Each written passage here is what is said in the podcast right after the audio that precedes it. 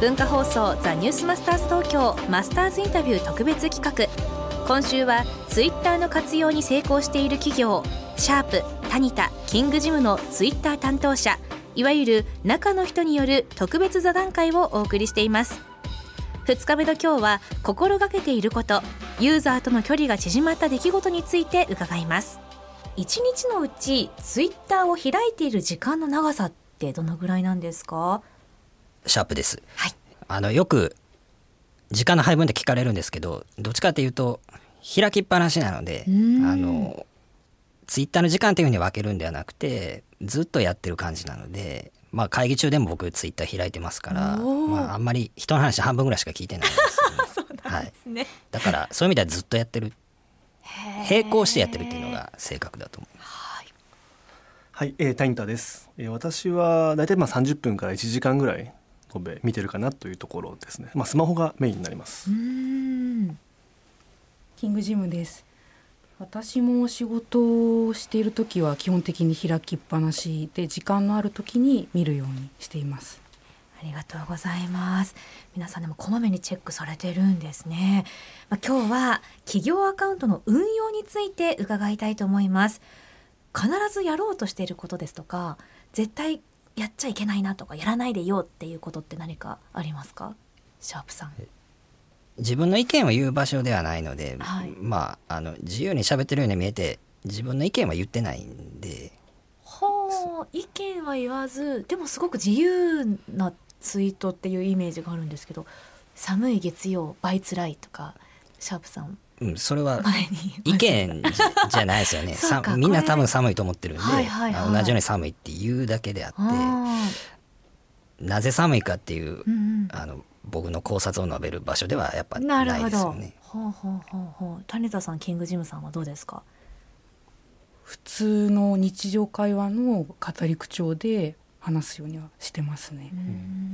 谷田さん何かありますか？そうですね。まあややろうとしていることっていうのはどっちかというとフォローするっていうのを最近ちょっと 意識してやっていますね。すべての皆さんに対してこうコメントを返すっていうのも結構大変なことだと思うんですけれども、多分シャープさんなんかはすごいと思います。だから。そうですねほぼ100%返しますね。すごくないですかそれ豆うん、でもまああの要するに1対1でお客さんと喋れるっていうのが企業がツイッターやる本質だと思うんで、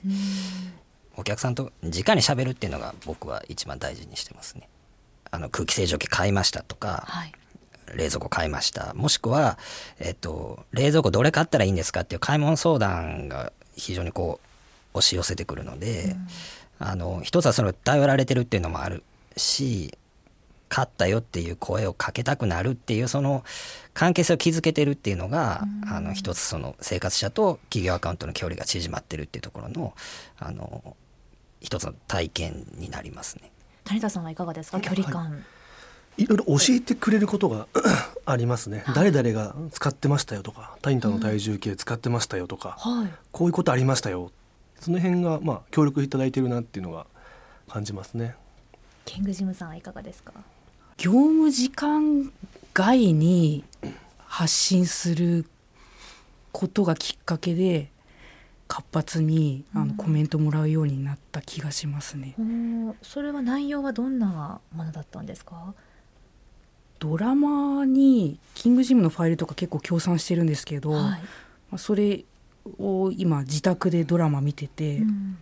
ドラマのストーリーじゃなくてもう後ろにあの入ってるファイルばっかり目がいってしまうみたいなことをつぶやいたら結構なんかわーってきましたね。ん